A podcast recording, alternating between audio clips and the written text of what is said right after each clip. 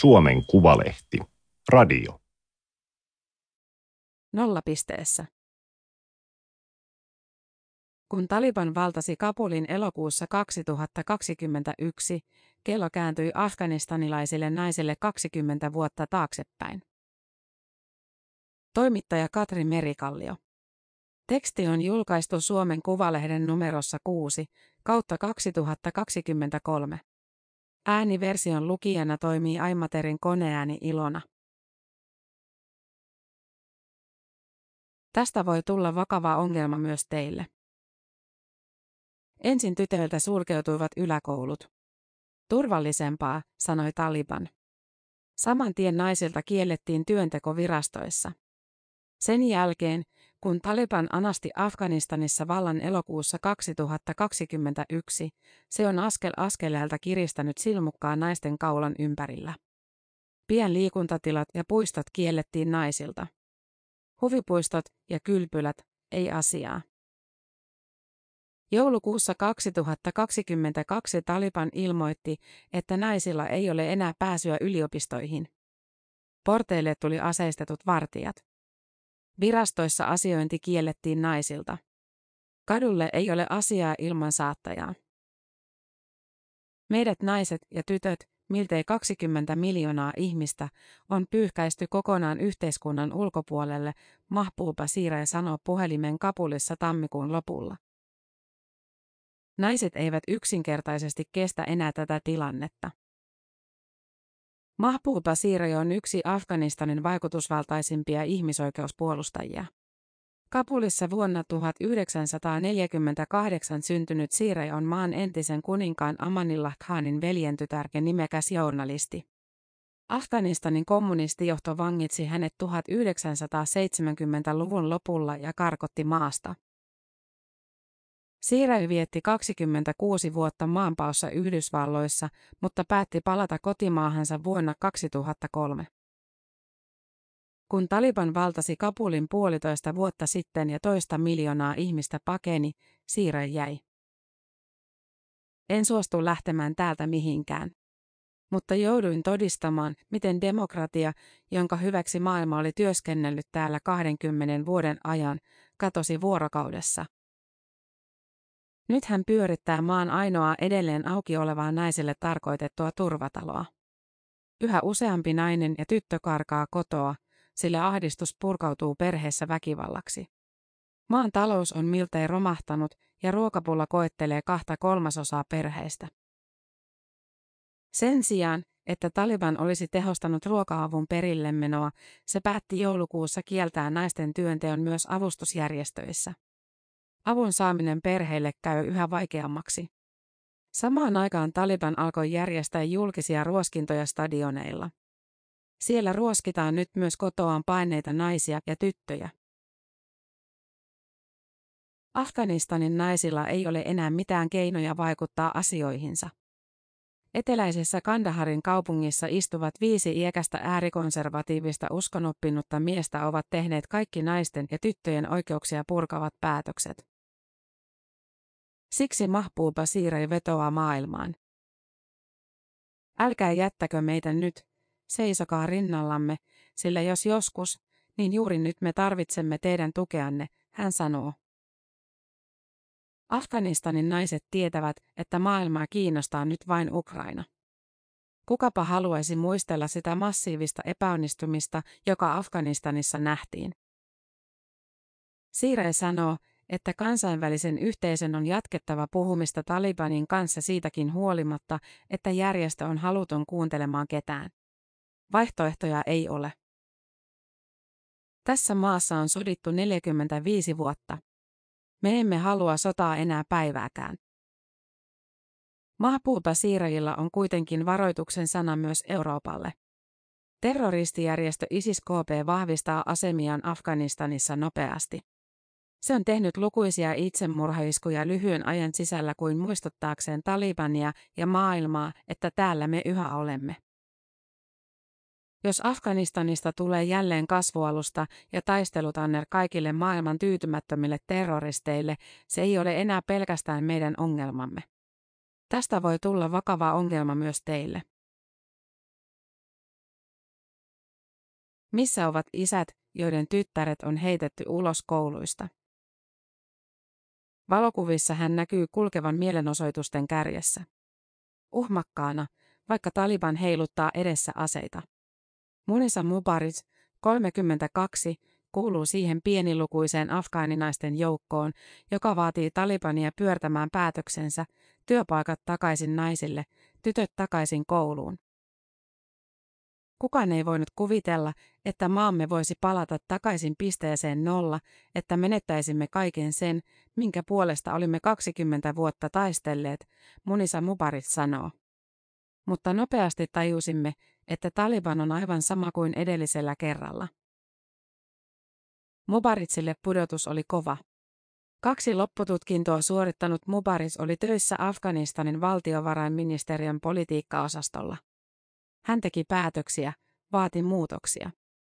Kun Taliban elokuussa 2021 marssi Kabuliin, hänet heitettiin ministeriöstä kadulle, kuten kaikki naiset kaikista virastoista. Vain muutama päivä myöhemmin Mubarits oli jo koonnut ystävistään ja työtovereistaan WhatsApp-ryhmän, ja he päättivät aloittaa protestit. Naiset kirjoittivat käsin lappusia ja niitä kantaen lähtivät Kabulin kaduille. Ensin hiljaa, pian he huusivat äänekkäästi, tämä ei ole oikein, näin ei voi tehdä.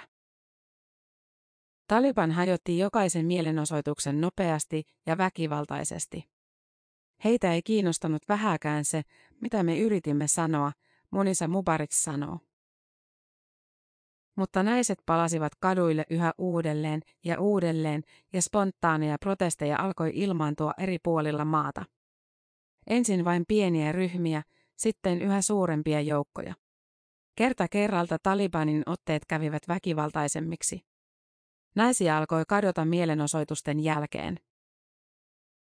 Mutta kenelle valitat, kun mitään oikeutta tai lakeja ei enää ole olemassa? On vain Talibanin mielivalta. Asioista on sovittava varjoissa ja varovasti, sillä Taliban haluaa estää kaikki mielenilmaisut. Afganistanin median Taliban otti nopeasti otteeseensa. Mielenosoituksista ei saanut julkaista uutisia tai kuvia. Protesteja seuranneita toimittajia ja kuvaajia pidätettiin, hakattiin ja kidutettiin rajusti.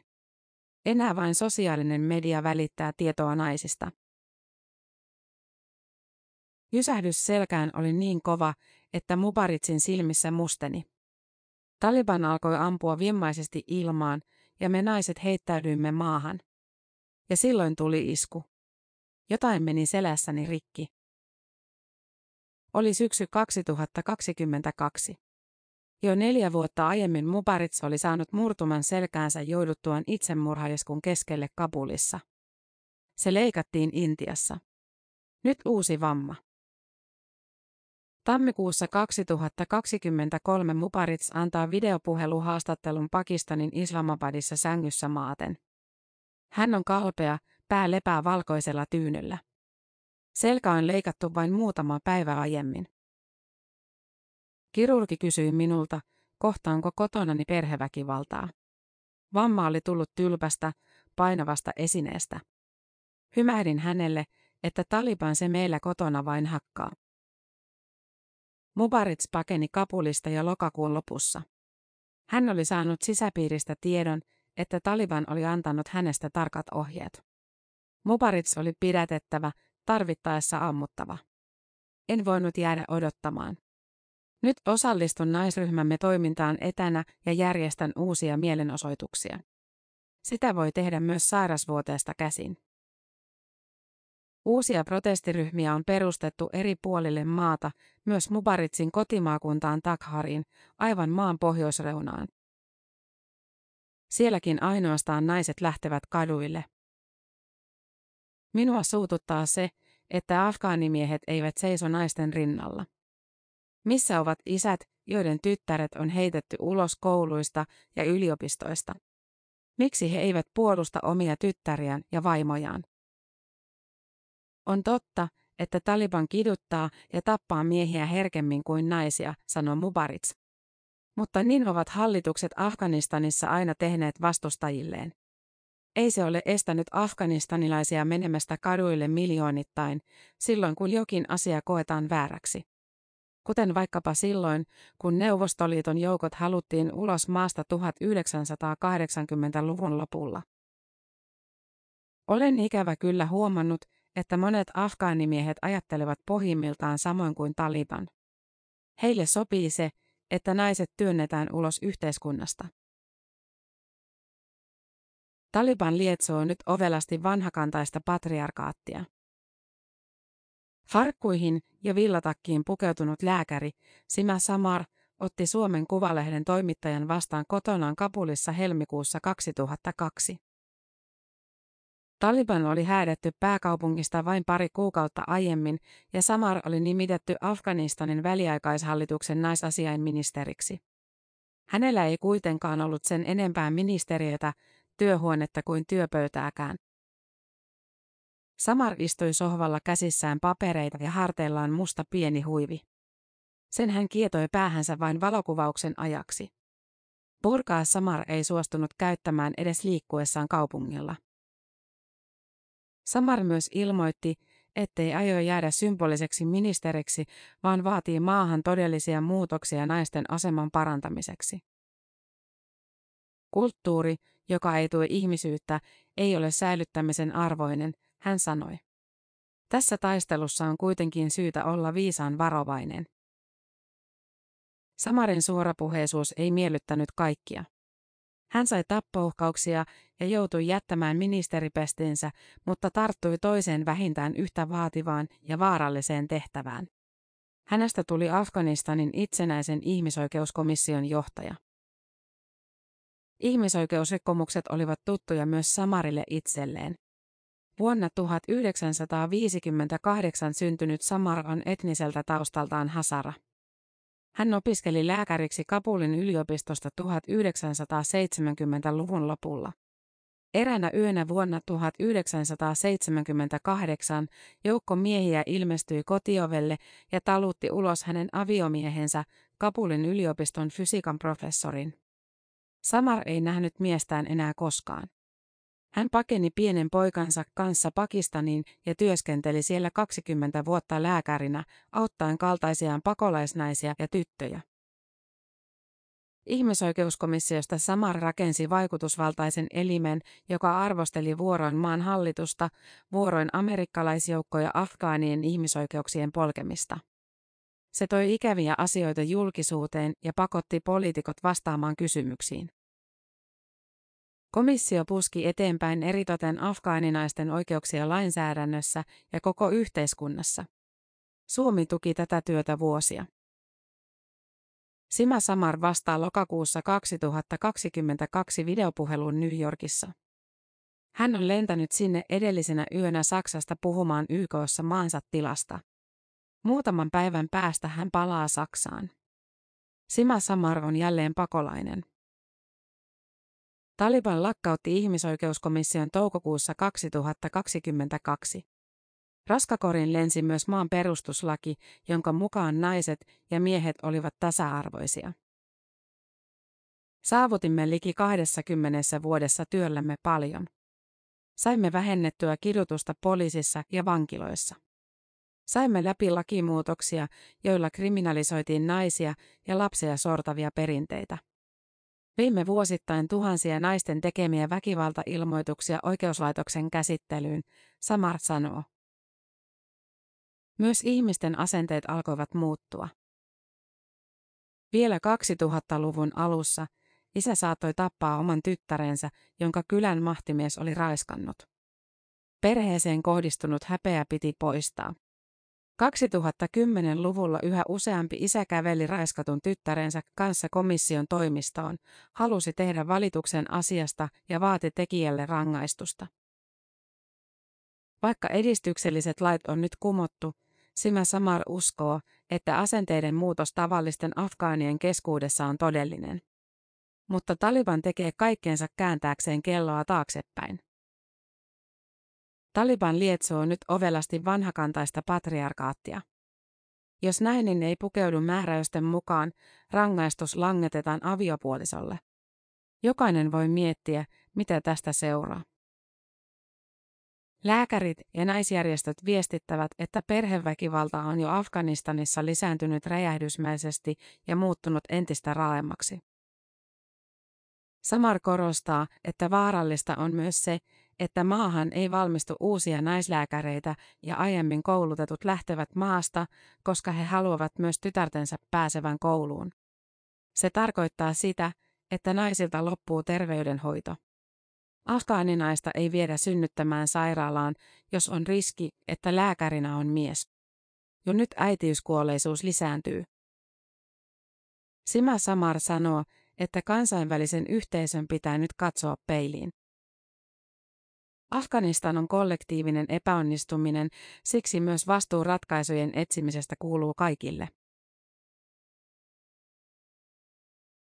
Taliban tarkistaa ennalta jokaisen radiolähetyksen. Hyvää huomenta, tämä on päivän peili, alkaa lähetys naisten äänen radiokanavalla, joka aamu kello kuusi pohjoisessa Afganistanissa. Ainakin toistaiseksi. Koteihinsa teljetyt naiset ja tytöt etsivät kanavan kännyköistään ja radioistaan ja jatkavat ruoanlaittoa ja parsimista. Se, että toimittaja Latifan tuttu ääni on palannut radioon, on miltei ihme. Latifan johtama kanava on naisille kuin ohut elämänlanka kodin ulkopuolelle.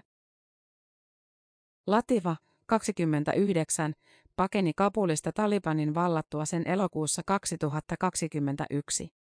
Hän on tunnettu naisten oikeuksien puolustaja. Vuosi piileskelyä riitti. Näin kaikkialla, miten huonosti naiset voivat. Itsemurhat lisääntyivät. Minun oli tehtävä jotain. Latifa keräsi rohkeutensa ja kysyi paikalliselta Talibanilta, voisiko aloittaa radioasemansa uudelleen. Vastaus kesti. Sitten he ilmoittivat ehtonsa. Ei musiikkia. Ohjelmissa saa käsitellä ainoastaan islamia ja sitä, miten naisen pitää totella miestään ja keskittyä perheestä huolehtimiseen. Nainen ei saa juontaa ohjelmaa, sillä naisääni voisi herättää seksuaalisia tunteita mieskuulijoissa. Nauraminen kielletty. Latifa nyökytteli, mutta suhtautuu sääntöihin luovasti. Puhumme edelleen ennen kaikkea asioista, jotka ovat naisille tärkeitä. Hän otti yhteyttä tuttuihin uskonoppineisiin. Aloimme etsiä Koranista, mitä Muhammadin vaimot olivat puhuneet esimerkiksi naisiin kohdistuvasta väkivallasta tai naisen oikeudesta tehdä työtä. Muhammadin nuorin vaimo Bibi Eisa oli sanonut, että kenelläkään ei ole oikeutta vahingoittaa toista. Keskusteluohjelmassa tästä on helppo jatkaa eteenpäin. Latifa kutsuu välillä talibaneja ohjelmaan ja ohjaa keskustelun naisia kiinnostaviin aiheisiin. Kuten siihen, että jos islam takaa oikeuden koulutukseen kaikille, miksi tytöt eivät sitten pääse kouluun. Mutta on jatkuvaa tasapainottelua, kuinka pitkälle voin mennä. Naistoimittajat tekevät työtä kotonaan ja lähettävät valmiit ohjelmat studiolle, jossa tekniikan miehet hoitavat lähetyksen. Äskettäin Taliban kiristi taas ruuvia. Nyt se haluaa tarkastaa ennakolta jokaisen lähetyksen. Lähetysalueella on 600 000 kotitaloutta ja niissä asuu satoja tuhansia tyttöjä, joilta Taliban on sulkenut koulut. Latifa mietti, mitä voi heidän hyväkseen tehdä. Hän löysi opettajan, joka aloitti viime vuoden lopulla radiokoulun yläkouluikäisille tytöille. Tytöt saavat opetusta muutamana päivänä viikossa. Heidän elämänsä on palannut edes jokin mieli kaiken mielettömyyden keskellä. Pyrkimyksenne olivat hyviä, mutta maksamme lähdöstänne. Verhot on vedetty tiukasti ikkunan eteen. Musta huivi päässään Fatema, 29, puhuu videopuhelussa hiljaisella äänellä, jotta hänen sairas äitinsä saa levätä. Kotona on kuulemma jäätävän kylmä, sillä polttopuihin ei ole enää rahaa. Juuri ja juuri ruokaan. Puolitoista vuotta sitten Fatema oli arvostettu poliisipäällikkö kotikaupunkinsa perheväkivaltayksikössä. Hän pidätti ja kuulusteli miehiä, jotka olivat pahoinpidelleet vaimojaan ja tyttäriään. Raiskaajat hän toimitti tuomarin eteen ja piti huolen, että he päätyivät vankilaan. Alun perinkin Fatema halusi poliisiksi siksi, että oli nähnyt niin monen sukunsa naisista hakatun miltei hengiltä. Ajattelin, että se on sietämätöntä. Asialle oli tehtävä jotain. Fatema opiskeli paikallisessa poliisiakatemiassa ja sen päälle puoli vuotta Turkissa. Lisää koulutusta hän sai muilta eurooppalaisilta poliiseilta, myös suomalaisilta. Huippuarvosanat ja luonne nostivat hänet johtotehtäviin. Yhteiskunta katsoo naispoliiseja karsaasti. Mutta työ palkitsi. Naiset tarvitsivat kipeästi poliisin apua, me pystyimme sitä antamaan. Taantumuksellinen yhteiskunta alkoi muuttua. Yllättäen naisten tekemät väkivaltailmoitukset vähentyivät. Paljastui, että yhä useampi nainen oli alkanut ansaita rahaa. Ja kun nainen toi rahapussin kotiin, häntä ei enää hakattukaan. Sitten tuli Taliban. Kaikki naispoliisit heitettiin ulos poliisista. Nopeasti puhelimeni alkoi soida. Taliban oli vapauttanut kaikki kaupungin vangit. Raiskaajat ja vaimojensa tappajat, jotka olin pidättänyt, alkoivat soitella ja uhkailla tappavansa minut. Tiedämme missä asut, he sanoivat. Minun oli pakko piiloutua. Anastettuaan vallan Taliban lupasi armahtaa kaikki edellisen hallituksen työntekijät. Lupaus ei ole pitänyt. Satoja entisiä poliiseja, sotilaita ja virkamiehiä on teloitettu ja heitä katoaa joka päivä. Tammikuussa kaikki poliisiasemat on määrätty lähettämään Kapuliin listat entisistä työntekijöistään. Miksikö? No mitä luulet? Tietenkin tappaakseen meidät, Fatema sanoo. Erityisen vihattuja ovat poliisit, joita länsimaalaiset kouluttivat. Talibanin silmissä me olemme vakoijia ja vääräuskoisia. Tiedän, että teidän pyrkimyksenne olivat hyviä, mutta me maksamme teidän lähdöstänne nyt todella kovaa hintaa. Latifan ja Fateman nimet on muutettu. Haastattelut pohjautuvat naisjärjestöjen keskusliiton julkaisuun Afganistanin naisten ääni. Tämä oli Suomen Kuvalehden juttu nollapisteessä. Ääniversion lukijana toimi Aimaterin koneääni Ilona. Tilaa Suomen Kuvalehti osoitteesta suomenkuvalehti.fi kautta tilaa.